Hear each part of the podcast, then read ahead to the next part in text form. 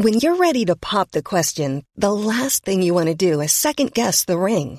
At Bluenile.com, you can design a one of a kind ring with the ease and convenience of shopping online. Choose your diamond and setting. When you find the one, you'll get it delivered right to your door. Go to Bluenile.com and use promo code LISTEN to get $50 off your purchase of $500 or more. That's code LISTEN at Bluenile.com for $50 off your purchase. Bluenile.com code LISTEN.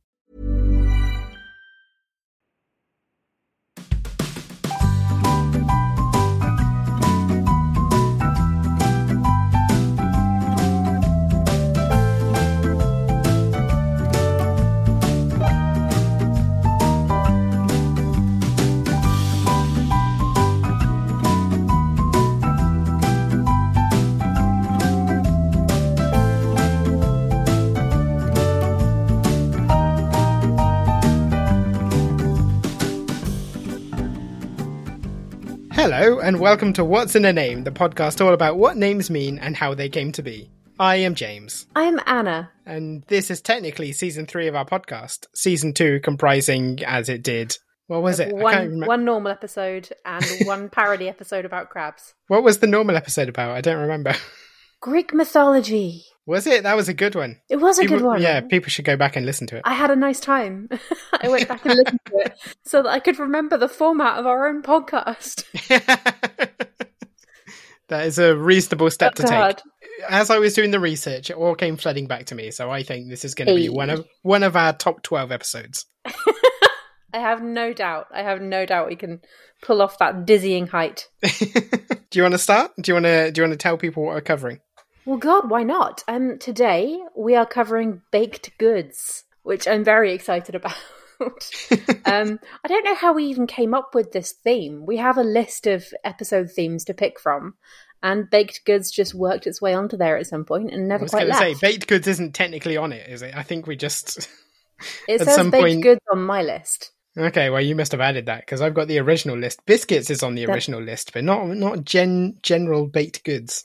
No, I think it's a separate item. It's a separate. Anyway, I'm delighted that I put it on my list because it's objectively a great theme. And we're going to answer some of your long held queries about where uh, the words for various pastries come from. Yeah, and then we're going to make up some of our own, as we, Yeah, we are. always forget to do Not until always. about well, normally, normally. This time I remembered I have invented some words I've and will not one. be wildly improvising. Well, we'll get to it. Do you want to start us off with uh, your first baked good? I'm going to be greedy and take the example one because usually when we're discussing these themes, we pick out, for example, X, and it's croissant for this one. Okay. Croissant or croissant, depending on how French you're feeling today. Um, pretty obvious that it's got some links with crescent, but beyond that, you might not know the history. So that's what I I'm going don't. into here. So crescent itself comes from the Latin crescere, which means to come forth, spring up, grow, and thrive. Which, yeah, we will have more synonyms on our OnlyFans Um, which is pretty cool. Crescere has the Proto-Indo-European root care, which is to grow, and in Latin it applied to the waxing moon. So this is interesting, right? That phase of the moon takes you from a crescent all the way through gibbous to full. As long as it's growing, as long as it's waxing, that was crescere. okay. Um, yeah, but it later came to just refer to the crescent shape that we now know, and that is essentially a linguistic error. At some point, the two terms got conflated, and uh, so the meaning changed subtly over time, as they often do. Okay. so Um, is this the same root as like creche, for example? Interesting, yes. Um, so other cognates for croissant, and we've talked before about linguistic structures, and cognates are like the sibling words Mhm. that devolve from the same etymon. Um, and it includes crescendo, create, yes, crash, and increase. And weirdly, Mm. crest, like the cresting of waves, is a false friend. Um, that's derived from the Proto Indo European scare, meaning turn or to bend. Mm.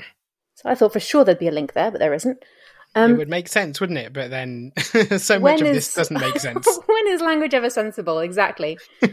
um, I also found out that the earlier form of the croissant was the Austrian Kipferl or Kifli. And uh, Kipfer The Austrian word Kipfer means the horns of a carriage, and it refers again to the curved shape. Mm. Like crescent bread is a pretty natural shape for rolled dough to take. Uh, so it goes back a really long way. And in fact, there's a list of foods from a 10th century convent, which includes panis lunatis, moon bread. Referring, as it does, to the crescent shape. One would assume. Um, yeah, but unless it was really a cool. waxing, unless it was a waxing moon, who knows? sure, it was just a bun. It was a Could full have just been a bun, full yeah. moon bread. yeah, so I had a I had a fun little journey finding that all that out. Thank you very much for letting me take the obvious one. I feel like I've possibly stolen one you were saving. No, no, I didn't even research that one. Uh, Okay. over to you then, if you want to take us on a road. Okay, so I I looked into the word pastry itself because you know you, it's one of those things where you think, well, this has probably got a fairly obvious etymology, and it turns out it has got a very obvious etymology. but it, I was interested in some of the related words. So pastry is called pastry because it comes from you know a paste, uh, referring to the dough. But that is also related to uh, several other forms of food. So patty and pate and pasta are all basically come from the same root of, you know, you mash up a bunch of food, then eat it. So that, all of those words go back to an ancient Greek word, uh, passo, meaning sprinkle, which comes from a Proto-Indo-European word that meant to shake. So all of these, these paste words come from the idea of sprinkling flour into, into, you know, water to form a, a dough of some kind, which I thought was interesting. That's fascinating because I found a slightly different path. Okay. The Proto-Indo-European word "peh" meaning to graze, which Mm. became pasta and pastry. That's how I had it anyway, but um, perhaps it more focuses on pan. I don't know. I mean, again, this is one of the problems with etymology, right? Is that a lot of the So- a lot of the research is just making assumptions. Well, that's the fascinating thing about Proto Indo European. As a language, it's entirely reverse constructed. We've invented it backwards from the words that exist now, going, well, logically, there must have been, and then trying to back invent words. We're trying to retcon an entire language, essentially. It's fascinating stuff, but it does mean that there's an awful lot of grey areas. You don't want grey areas on your pastry, though. You don't, you don't at all. If you see the grey areas on the pastry, you have to throw it away. So I found that out from my digging on bread. Am I okay to go ahead with that? yeah, sure. Yeah, so um, bread, you may be familiar with the Latin phrase panem et circenses. No, It means bread and circuses. It may I'm well familiar with that phrase. That was be an episode pronouncing it entirely wrong. well, there you go then. Clearly, that's a, a common enough cultural reference to be used in Star Trek, so it counts. um, but yeah, panem was Latin for bread, uh, which became pan in French. And we've explored two kinds of pan already in our previous episodes the goat god in our mythology episode, and pan as a prefix meaning all, like in pandemonium. or So I was like, yeah, sure. So I thought, which kind of pan became panem, bread?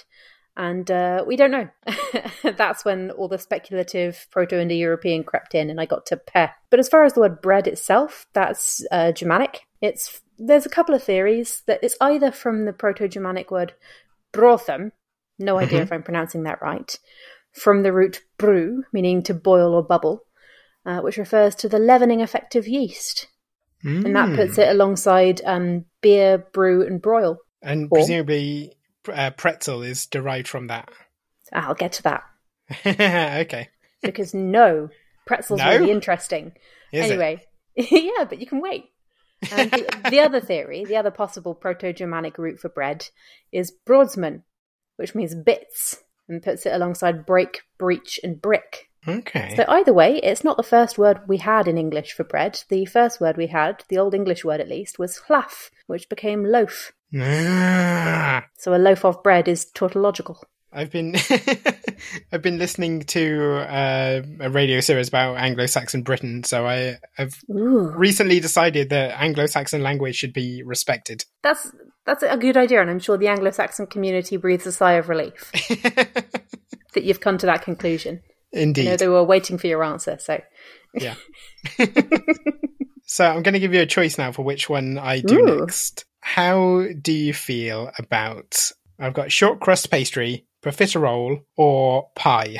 um, I feel positive about all of them, but I would love to hear about pie. So, pie is a very interesting word because it only exists in English. which I think Really? is fascinating. Yeah, it's That's it- very unusual. It exists in English, and there's one other language which exists in, which is Gaelic, Hmm. um, which it arrived through as a loan word from English. Mhm. So pie is completely unique to the English language. That's so weird. Where did it come from? So that's what I looked into. Yeah. that's the point of the podcast. I'm setting Um, you up perfectly. yeah, this one is again very interesting because it the distinction that was made circa sort of 1300 is that pastries had a single ingredient in and pies had multiple ingredients in. So that was the the difference as to whether something was a pie or a pastry was based on what the contents of it were. If it had a filling, okay. Yeah, and the one of the theories about why that was is because the word pie is related to the mag to magpie, possibly. And I personally, I Oh. think this is too poetic. But the belief is that magpies, as birds that used to collect like lots of objects and sort of mix them together in their nest, were the inspiration for the idea of having multiple ingredients within one pastry. I mean, the word pied is used in lots of different contexts to mean um, more than one colour, right? You've got piebald horses, or Mhm. the pied piper would be someone who is dressed in two colours. Yeah. But Yeah. um, the idea of magpies and their nests, I'd never heard that before. Personally, I look at that and go, I feel like that's That's someone being twee. yeah and you know Yeah. possibly there's a, a different route i actually i looked up um why magpies were called magpies hmm and the suggestion there is that it's a derivative of pica in latin although pica was a word that meant a craving for substance unfit for food and yeah. because uh, magpies were carrion feeders Some people still have that, don't they? yeah yeah, Yeah, normally during pregnancy A fascinating and quite unsettling condition. the thing that interests me there is that pies might somehow be related to the word unfit for consumption. that is pretty good. Which you know we've we've all eaten supermarket pies, so we know that we know that feeling. Um, can I talk to you about macaron and macaroon? Yes, So, as you might expect, from like most of our cuisine words, it's French from Italian, as a lot of them are. Um, the Italian word macaroni was an Italian word for paste. Um, it referred to the almond paste originally used to make them, which came from macare to bruise, batter, and crush. okay. So, crushed almonds make the, one of the main ingredients of a macaron. Hmm. Um, another theory, though, as there's always more than one, uh, is that it came from macaria, which was a late Greek word for food made from barley. Maybe. Who knows? So is it made from almonds or barley? It's definitely made from, well, um, almond macarons are made from almond. Coconut ones, not so much. But interestingly, you know how the coconut ones are called macaroons? Mm-hmm. We took the French word macaron and made the ending un so that it sounded Frenchier. It was to place emphasis on the Frenchiness of the last syllable. Apparently, we did this Come all the time in the 15th to 17th centuries. Come on, It's how we got guys. um, spittoon, balloon, and bassoon. It's like French for balloon is ballon, but we were like, how do we make that on? How do we make sure people really know that we're not just saying it We wrong? make people really lean into the Frenchness of it. yeah, so we got balloon, which is great. Wow. Take I that. the love English. What ridiculous language we're sitting on. I'm going to give you a couple of quick ones. Nice. So, are you aware of the Bedfordshire clanger? no. Uh, I chose this because I am currently Bedfordshire adjacent. Um, Sounds like some sort of historical faux pas. the Bedfordshire clanger. Well, you're not far wrong. The Bedfordshire Mm. clanger um, is a pastry that was a, a simple filled pastry that used to have uh, a sweet filling in one end and a savoury filling in the other, and that's not un- unusual. I believe Cornish pasties Yes. Yeah. were like that back in the day. They had jam in one end and and sort of savoury meat in the other. hmm Um, and so they're a work of food that people used to, you know, take and eat either hot or cold on their lunch break. Um, and apparently the clanger part of the name refers to the mistake of mixing sweet and savoury. So it is, as you say, a historical mistake. that's fascinating. Yeah. Okay, that's awesome. Uh, I also looked up Eclair. Did you know about Eclair? I did. I looked that one up too. Do you want to, do you want to give that one? Sure. Um, eclair means lightning. It's from the Latin ex clarere, to light up or illuminate, ex meaning out of and clarus meaning clear. And it's called that because you eat it so fast. Which I think if they were going to be called anything, they should be called like a giant fucking mess. Never eaten an eclair without getting entirely covered in cream. Nice.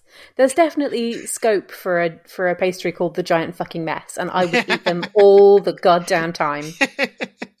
Have you got any others that you want oh yeah. to do? Oh yeah. Okay, So- do another one. You may be interested to know that donuts have gone by several names, including olykoeks, meaning oil cakes, hmm and doughboys. Love that. I think we should bring back doughboys. Do we know the etymology of donut?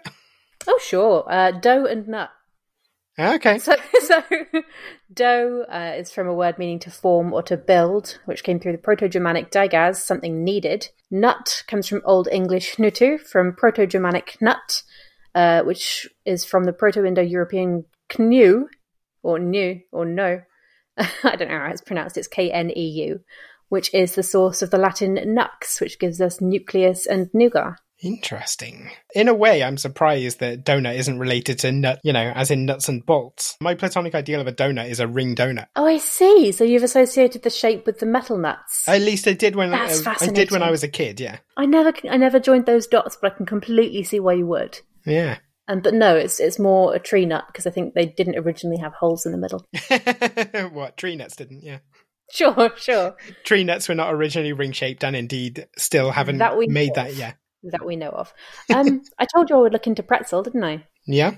So that comes from the German bretzel, from Latin brachytella, which is a diminutive of brachiatus, meaning with branches or with arms. Ooh, And okay. that's the root of that's the root of embrace, brassiere, and brachiosaurus. which I quite liked. It's a very broad influence. And it's thought to be named that. Can you guess why? um, because of folded arms? No, that Yeah. doesn't really. Yeah, no, absolutely spot on. First try. It's thought to be named that because it looks like folded arms. Um, yeah, I can sort of see it. sort of. they get they get a D plus from Yeah. games there for their naming. Now you said you had something for profiterole. I looked I into do. that too. I have so- a okay. I I have a lot of little bits about profiterole, which I Oh, think go are really for it. interesting. I was very pleased with all the stuff I learned about this one. Oh, go. So uh, profiterole means small treat. In uh, comes from profit and uh, erol, which is a diminutive suffix from Latin. And that erol suffix you can also see in words like casserole, which Mhm. is something cooked in a small container. hmm You can also find it in principally anatomical words like bronchiole and vacuole. So that's interesting because I had um, it meaning profit from the Latin profectus, meaning to benefit, increase, or grow. Mhm. So I thought we were saying they were little growers, which is adorable because that's what they do in the oven, of course. They puff up a substantial amount. It could be it could be either. It could be either. We're making it up as we go, essentially, but that's fine. That's etymology. Also, what I found really interesting was that the third syllable, the er, is basically just a break for clarity. Like ol um, is the diminutive. hmm The er bit is just to sort of separate it from the profit part of the word. Yeah. That's really cool. The same same as casserole because the the initial part of the word cas means container or case. Sure. Yeah, and the er is just there to separate case and all. Yeah, like verbal punctuation. I like it. Um, I've got one more that I think I should do. Go for it. Uh, And then I've got one more. Okay, so the one I'm going to do is short crust pastry because I looked into this very deeply to try and figure out why short crust pastry is called short crust. I'm fascinated by that. It never occurred to me to even wonder. Yeah. Go for do it. You, do you have any theories? Short. Okay, so they had there was something called shortening, wasn't there? There is, however, shortening Okay. is shortening is called shortening because it makes pastry short. Oh fuck. Okay. And shorten, shortening is just any non any fat at room temp that is solid at room temperature. okay. Yeah. Um, and so apparently the word short in the distant past, like we're talking again, like 1300s, meant, uh, short meant brittle because specifically, um, the texture of dung or manure, which had short straw in it, meant it turned into like small crumbs, you know, of fertilizer basically. That is a wild change. Yeah. So the word the word short, as in short crust or short bread or short cakes, refers to its crumbliness, which Oh comes from the the crumbliness of manure with short pieces of hay in. This is of all the little etymological journeys we've been on. This is the one that most astounds me for how it's worked its way. It's called short because of the short bits of hay and poop. Mm-hmm. Oh no. I apologize if that makes eating the pastry any less uh, enjoyable. Ultimately, if I've learned anything from past episodes, it's that I haven't learned anything from past episodes. So I fully expect to have forgotten by the time I next come to eat something. That's okay, I, fine. I think we've got time for one more before we go into our final section. Cool. Yeah. Um, strudel. Okay, looked I know- it, I know this one. It means whirlpool. It's Yeah. the German for whirlpool, and it's because when you cut into it, you can see how the pastry is rolled around the filling. it comes from Middle High German. Yes, it does. Yes, it does. I think that's very cute.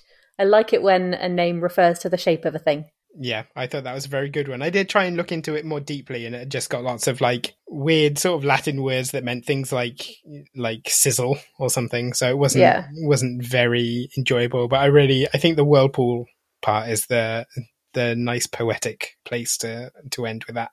Yeah, Okay, so you ready to go on to our next section? I am. I am. And what do This we call section- this section? I believe we call this section any other words. We do. I'd forgotten that. Thank you.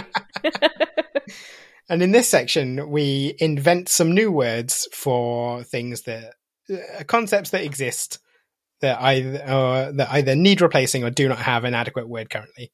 So I've only got one for this. Um, have you got more than one? I've got two. Okay, so you go first. So the first one I wanted was to rename hot cross buns because it's a bit clunky and it's fully anglicized. Which, if we've learned anything from the rest of it, it should be French or German. Usually they're not that hot, especially when you buy them. Yeah. Um, and I just feel like we can do better. So I wanted to call them a translation of plus buns because they look like pluses. um, and what I learned was that French for plus is plus, belt plus, and Mhm. German for plus is plus. So didn't get very far on that. But what I did decide in the end, with help from our German correspondent Danny, was that we can call them, and I'm going to try very hard to get this right, Zusätzliche Brötchen, I think. Um, and that means additional bun or addition bun, which I think is a great name for a hot cross bun. And we need to sort of strip it of some of its religious connotations because, to be truthful, apparently the only place they really exist is England. Um, so I reckon we're probably just doing it because of the flag. Yeah, um, Hot my cross buns are cancelled. they are fash. We're not doing my them anymore. concern, my concern is that you took several goes to say that, and we had to edit them out because it was so difficult. Yeah, well, we'll get used to it. We got used to pretzel and profiterole Yeah. and linguine. We'll be all right. We'll be fine.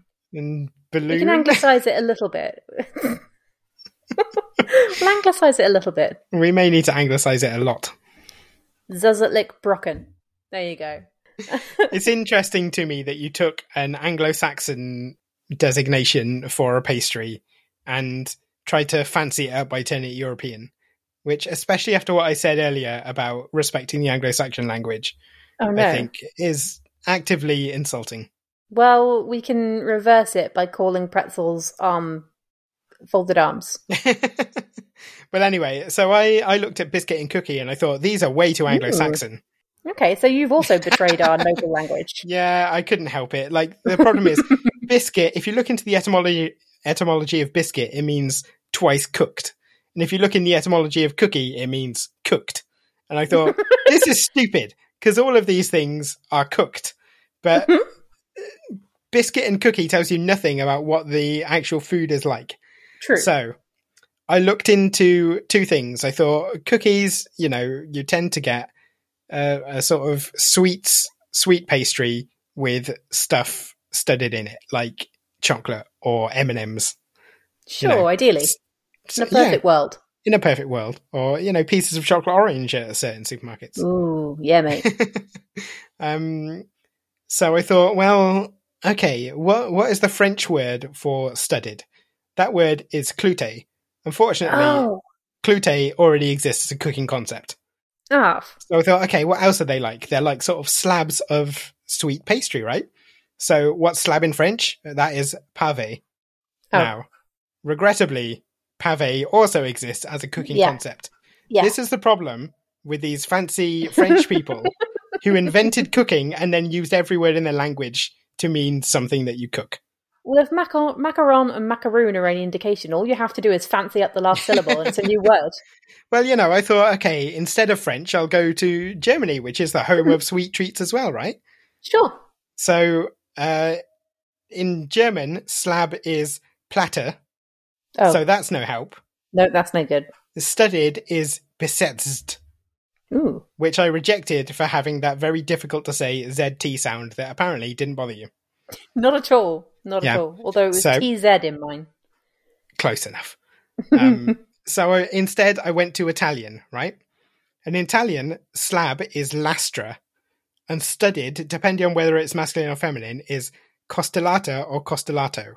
oh, that's thought- good. Well, those two words blend perfectly. So my proposal is that we stop calling them biscuits and cookies and cronut style. We blend those two words, Mhm. and from now on, your biscuit slash cookie is called a costralastra. Goodness me. Well, do you know what? It's a mouthful. Hey. Okay, I'm hitting. I'm hitting stop now. no, no, I'm sorry. I love it. I love it. Good. It's very good. Co- Yeah. Which is good because that refers to constellation and stars.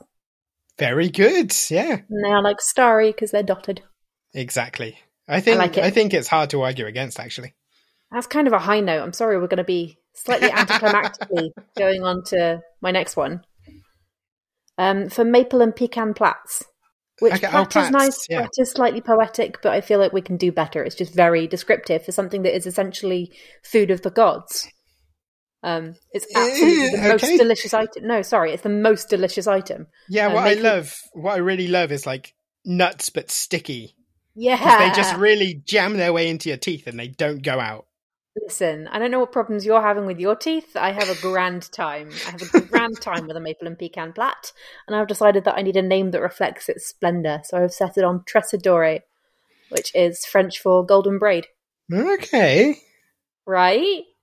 Yeah, Hella, hella good. that is would better. Absolutely snap up a Tressadore. Yeah, I feel like that's too good though. Too good for maple and pecan plats. Disagree. Strong Nah, disagree. It should it should be it should be is this something to be? Is this going to be what ends our podcast? Is this season three over already? I th- I think we can weather this storm. yeah, they will manage. Okay, well, unless you have anything else to say, I think that's it for this. Uh, let's say month. Oh, yeah, basically. I've had a lovely time. It's really Me nice to get back I- to it. I've missed I it. think I've learned something too. Well, we do have an outro to say, so I'm going to say my name is James, and you can find me at Twitter at, at James Hunt. Oh, yeah. My name's Anna. You can find me on Twitter at BootsMagoot. And we do have a joint podcast Twitter account, which is W I A N Podcast. Um, but neither of us is. He won't let me have the login. I have given you the login to logins tweet from it so many times, so once, many times. Once, and I've been through several phones and computers and lives since then. I'll send it to you after this episode is finished. I think I think it's time to say goodbye. Goodbye, everybody. Goodbye.